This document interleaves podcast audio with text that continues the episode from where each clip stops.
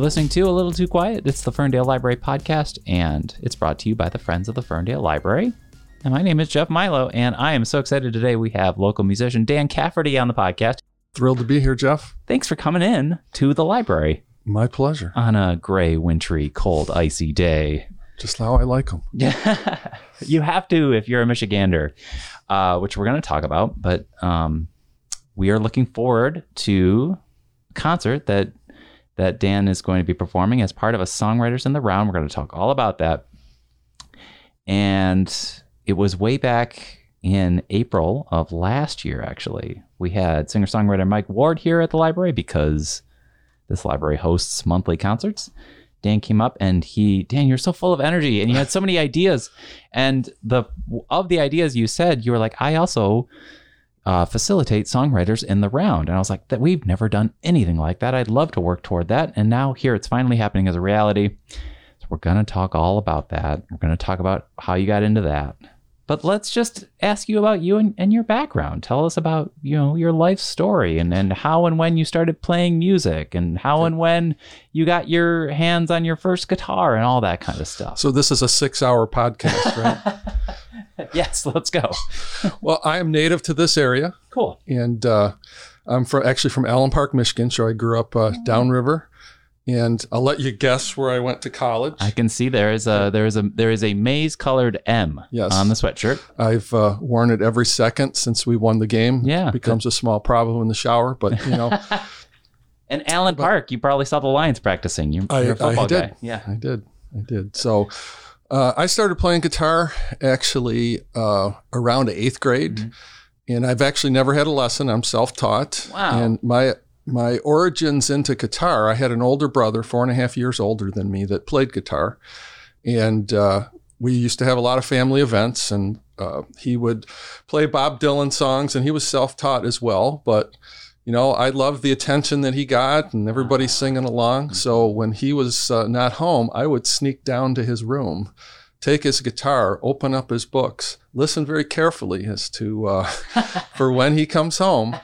And I would learn Bob Dylan songs and learn uh, folk songs and things that. So then the next time there's a family event, I'd be the whiny little brother. He's four and a half years uh, um, older than me. Mm. And I would say, let me try, let me try. And my parents would eventually let me try. And I'd play it. And they were, I was astonishingly suspiciously good for somebody that never played guitar. How did that happen? So, because I was sneaking in his room, of course. course. And uh, my brother knew something was up. Uh, So one day uh, I got caught. yeah. So I'm in his room, which is in the basement of our house. I'm I got a Bob Dylan book out. I'm turning the pages, and all of a sudden I feel a really strong tug in the back of my collar, which is my older brother, and uh, the screams of "Ma." uh, so a big fight breaks out, and it was mediated that Christmas because my mother got me a guitar Nice, as well. okay. The exact same kind of guitar he got. so All that was kind of the origins of it. Uh, when I told you six hours, I wasn't kidding. I'm, No, right, no, right. Uh, so uh, But it does sound like you were uh, drawn to that energy Yes. of well, like, and I did want to ask about folk music because I because I know that you you touch into a lot of different genres, but anyone who sees an acoustic guitar they think folk music but it does seem like you were kind of turned on by that energy of of of everyone kind of gathering around and listening and you might not always get that with punk or rock but Yeah. folk is, has that intimate quality traditional ballads all that kind of stuff yeah yeah, abs- absolutely. The energy and the fact that it makes people happy and That's people are singing.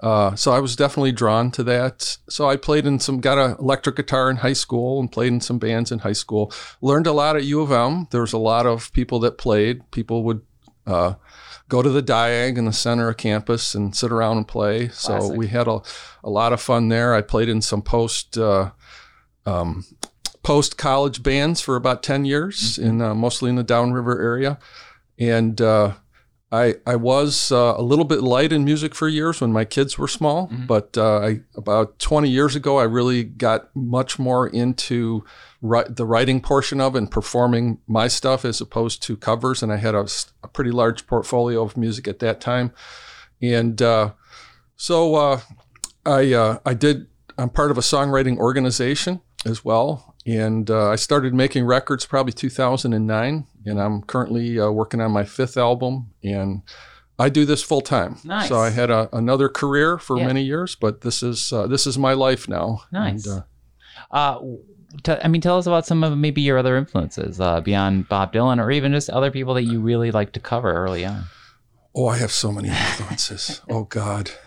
Um, love Steely Dan is my all-time favorite band. Love Steely Dan, the orchestration, just the, Very uh, intricate. the uh, interesting and unusual lyrics. Um, Steely Dan is uh, one of the things that uh, Donald Fagen will say is that uh, that they've never really written a love song before, and I'm, Right. I'm kind of not too far from that. Okay, uh, sure.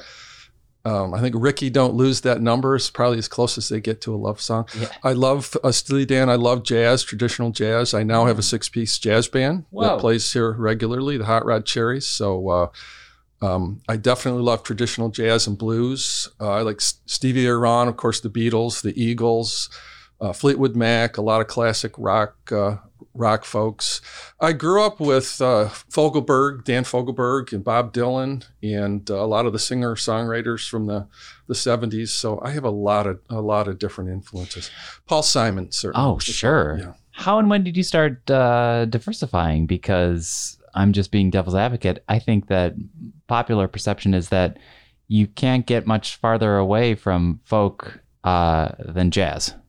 It's like a whole spectrum jump. I've just get- I've just always had an in, uh, I've always been diversified from Yeah. the beginning. Probably from my father because my father had a diversified uh, interest. Mm-hmm. Uh, he really liked jazz and Mhm. folk. Um, he wasn't as much of a rock guy, but of course, I had a lot of rock influences from my peers growing up in the late '70s, early '80s. Oh, yeah. You know, rock.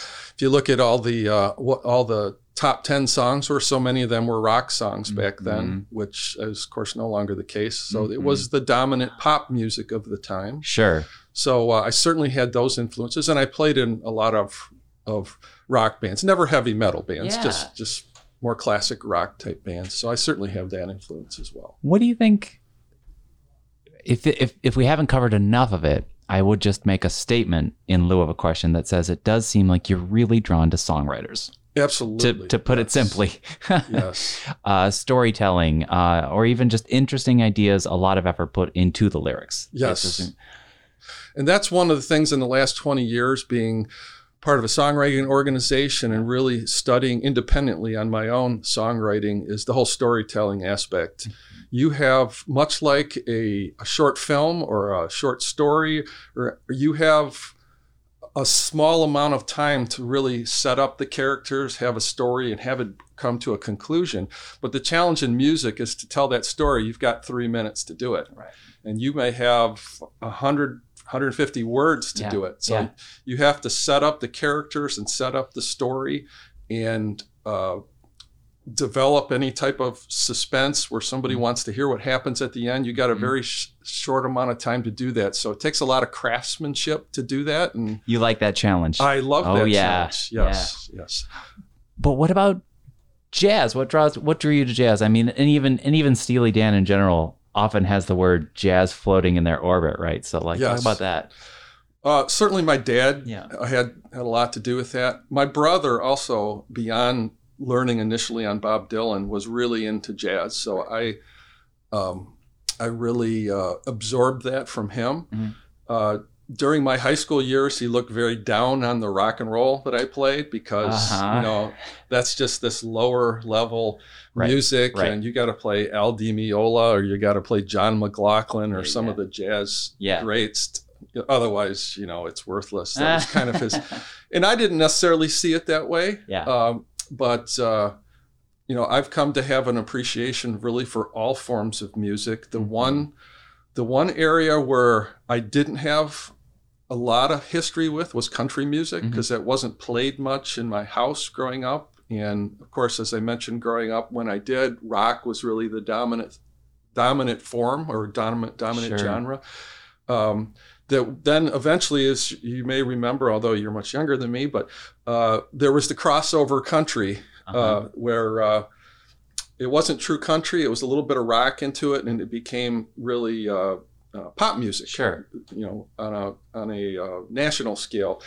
Um, I have developed much more of an appreciation for country music. So uh, there, there's really not a genre that I'm not, uh, I don't have a, Yeah. a great interest in now. Yeah, well, certainly, uh, thanks to my parents, uh, Johnny Cash was always played around the Yes. household a lot. I think that's always a good gateway to Yes. the country world. I think. Boy Named Sue. Yeah, Love that exactly. Hilarious. That was my Yes. mom's favorite.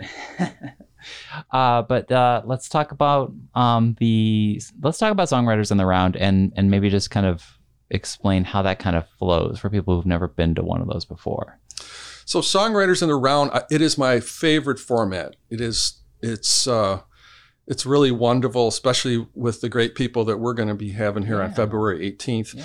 Um, is from a performer standpoint, it's just nice to be able to have somebody on stage to interact with and uh, and for the audience to see that kind of interaction. And Steve Taylor, who is one of our, our performers on the 18th, him and I have done a number of shows together, and we have a tremendous amount of fun. you Great. know. And you can't have that same amount of fun when you're up there by yourself. So, Yeah. from a songwriter perspective, I, it's enjoyable. And when you're having a lot of fun, the audience has a lot of fun with you. Uh, so I've done a number of, of these. It's part of the community that I'm a part of. It's something that's pretty commonly done. Yeah. And one of the things that's really interesting about putting a group together is you want to have some diversity to the group that you have uh, in every way. Just, Sure. just uh, so the styles are all a little bit different. And when somebody go, we go from one performer to the next, you're hearing a different style and a different take. Um, and uh, that's one of the things that we'll see. Uh, we'll see on the 18th. Is, Yeah. uh, is our styles are are are, are all a little bit different Yeah, absolutely. but yeah. complimentary. Yeah. I'm looking forward to that. Uh, uh, Emily Rose and Michelle Held will be here. And I don't know. Tell me about your just your feelings on Michigan. I think that uh, establishing or uh, having a family here is obviously going to keep you here. Uh, you can ob- obviously just comment in general about what keeps you here in Michigan, but I was just going to comment in general about how subtly and perhaps uh, slightly undersung or unnoticed is that there's been just an amazing I'm not gonna even just say just folk scene, but just a singer songwriter scene here in Michigan. Even if we're gonna have Steve Taylor, you, Michelle Held, Emily Rose, but like we've mentioned Mike Ward. Mhm. Uh, there's Audra Kubat out there. There's Chris Bathgate. There's so many amazing songwriters here, uh, which I'm sure you've you've seen. You've been in Of that course. galaxy. I don't know what I don't know what's literally in the water around here. No, it is. Uh, first of all, I love the state of Michigan. Yeah. I am a I I rep the state of Michigan at every opportunity. I think this is a phenomenal place to live. I don't ever want to leave. Me neither. Is my wife going to hear this Yeah. podcast? Yeah. I don't want to leave. Uh, she likes warmer weather. I actually like the change of seasons. I Me have too. no no trouble with Yeah. the uh, with the um, uh, cold sure. I- I'm not in the least bit, even though I'm not a skier, but I am a hockey player. Sure. Um, but uh, that's one of the things that Steve and I, when we play together, we go back and forth on because I actually like the winter and Steve doesn't. So, so we make fun of each other That's a lot. great. That's great. Uh, and I, I actually have a song that I'll play in the 18th. That's a direct response to one of Steve's uh, songs about the winter. and that's what you get to see is the dialogue Yes, between the yes. artists who are up there on the Yes. stage. Uh, but you know, we have uh, obviously libraries are great places for this, but we also have a lot of people know the Ark in Ann Arbor, or they know 20, 20 Front Street, uh, way up north here in Oakland County. There are, uh, and there's always just so many great smaller venues and coffee shops that are dedicated to that wonderful, I always say, intimate experience, where you know the the amps aren't exploding or anything, and there maybe isn't you know a uh, Motley Crue esque drum kit on stage. It's just a chance to really engage with the artist, and I think those are wonderful uh, opportunities. And it just seems like there's a, a really healthy amount of them around the state, and I'm really happy for that. There really are. Yeah. It goes on, and it's not just in this area. There's so Yeah. many festivals around the state that are have just spectacular players and uh, great audiences. I Yeah. played at the Earthworks Festival. Oh, uh, nice. In uh, if you're familiar with Yeah. that, and all in Lake City, and Emily played there as well, and Mhm. Audra played there as well. Mhm. Um, and uh, and Dick Siegel was there. If you're familiar with Dick Oh, Siegel yeah, at all, so that was uh, that was just a fantastic fantastic time and great audiences and people that are songwriters like myself really appreciate audiences that want to hear and venues that provide the opportunity for to perform Mhm. original music Mhm. and i thank you for, for Oh, yeah. what you do Yeah.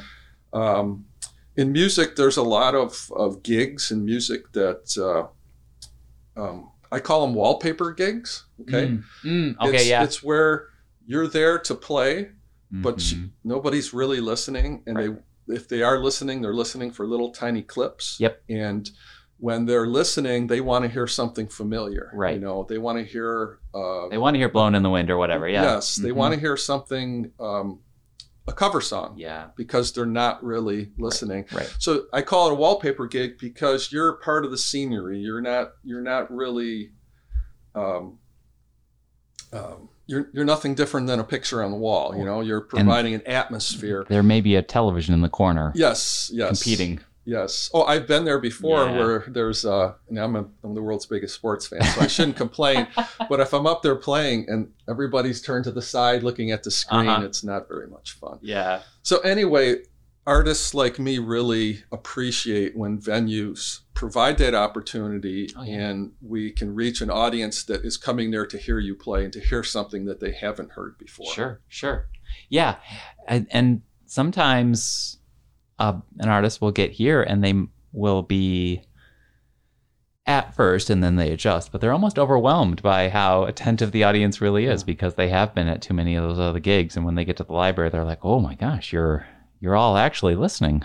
This is a new experience for me. Yes, some people do get nervous Yeah, by that. They're, they feel they feel uh, better Yeah. if nobody's really listening.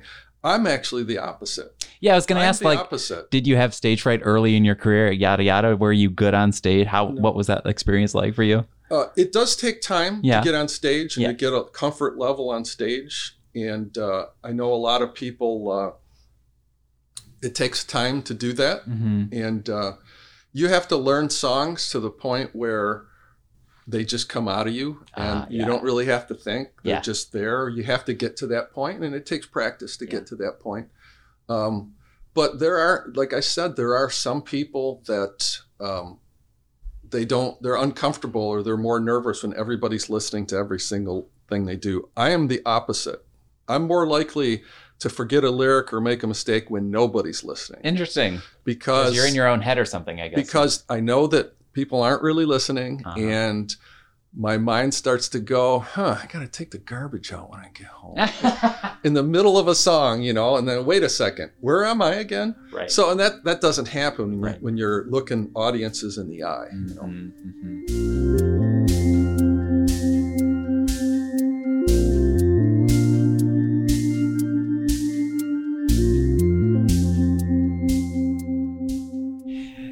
So you kind of like that pressure Yes, You know, absolutely. It's that- what we kind of live for that, you know. yeah But- uh and i guess uh tell me about more of any of the any of your other projects that you've been working on that we haven't touched on yet um or even just some of your recent albums things like that Great. Um, well, one of the bands I'm really proud of is the Hot Rod Cherries. We are a six-piece jazz band. So a saxophone, a trumpet, a harmonica, myself on guitar and vocals, an upright bass, um, drums, and a keyboard. Mhm. So we play um, probably about 20 gigs a year, and we're a monthly event at Michigan Wine by the Bottle. I'm so, so am I allowed to to bring up outside? Sure, of course. Okay.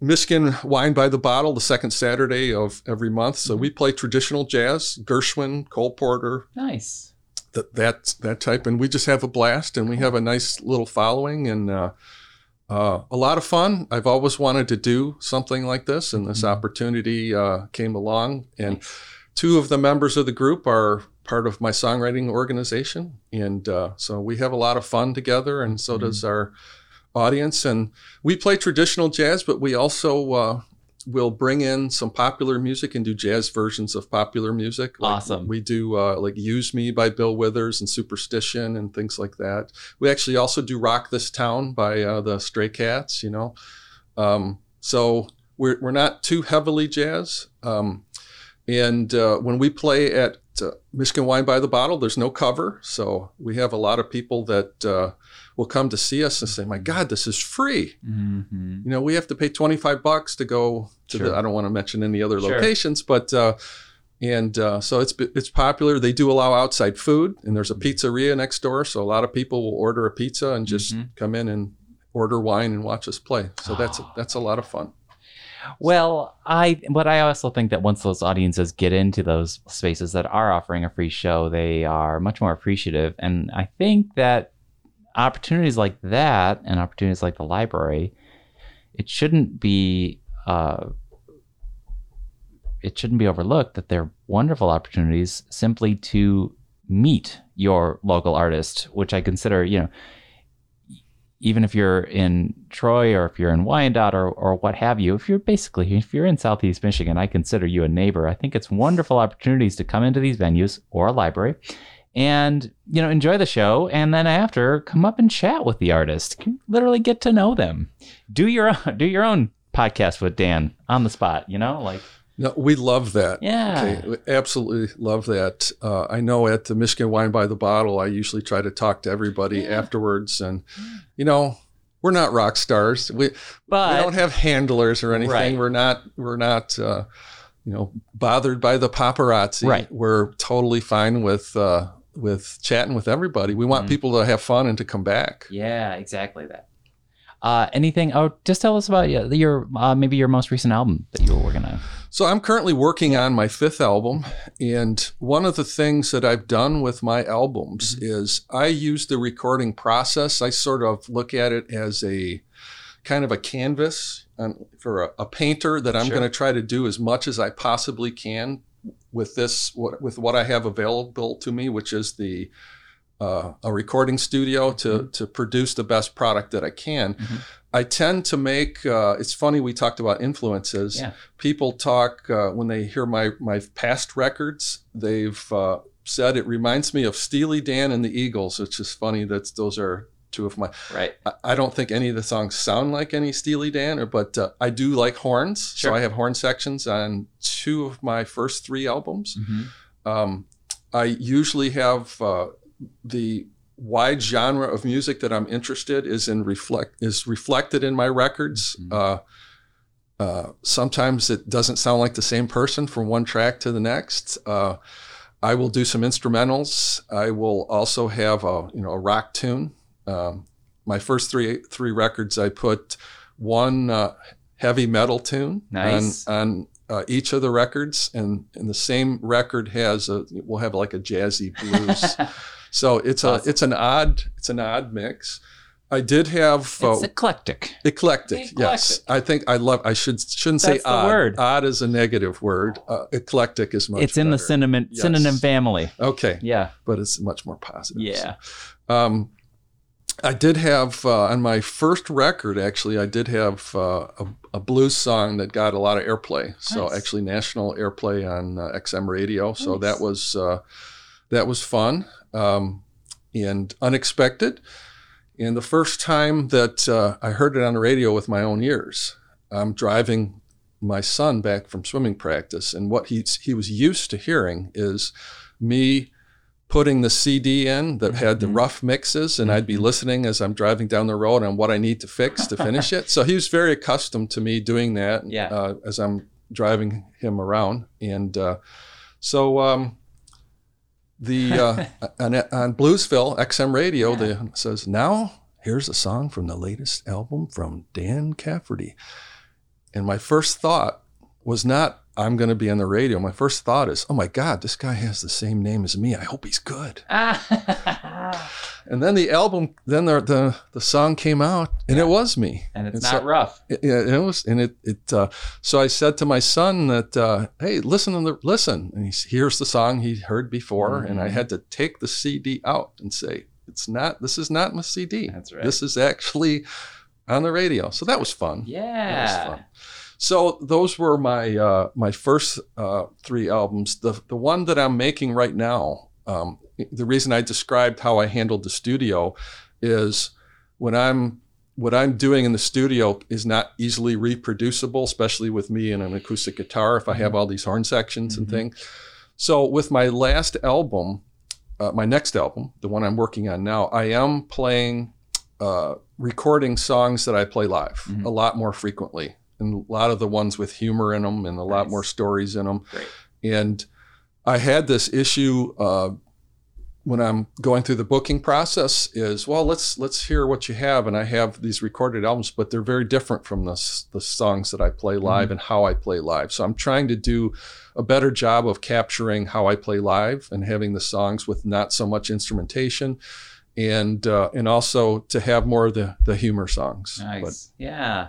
Emily Rose is, is big on that too, or just Yes. having a bit of a bit of that energy. But I just I guess wanted to ask more because since he seems to be uh, a close friend of yours and contemporary, Steve Taylor, I was curious how you guys met or how long you guys have known each other. So uh, I haven't known Steve for that long. Okay. We've sort of known of each other Yeah. for a while.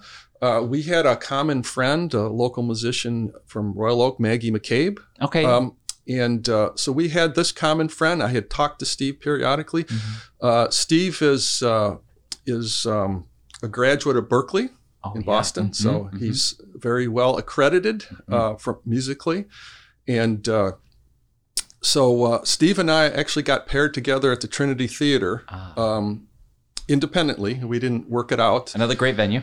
Uh, yes, yes, I played there quite a bit. It's it's a special place to me, the Trinity House Theater, and uh, so we had a lot of fun together. So Steve hosted at Berkley Coffee. He used to host a songwriter. Um, a songwriter in the round, so he's invited me to do that on a few occasions, Excellent. and we've been to each other's gigs. I just saw him uh, play a couple weeks ago, and Nice.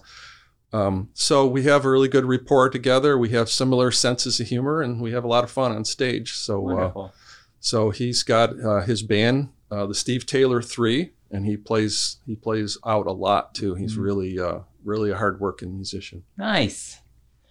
And then I just couldn't resist. Do you have, uh, hopefully not too cheesy of a question here, but do you have any advice out there for aspiring songwriters or anyone who's really just getting started and may or may not be experiencing frustration or, or, or just ennui in general?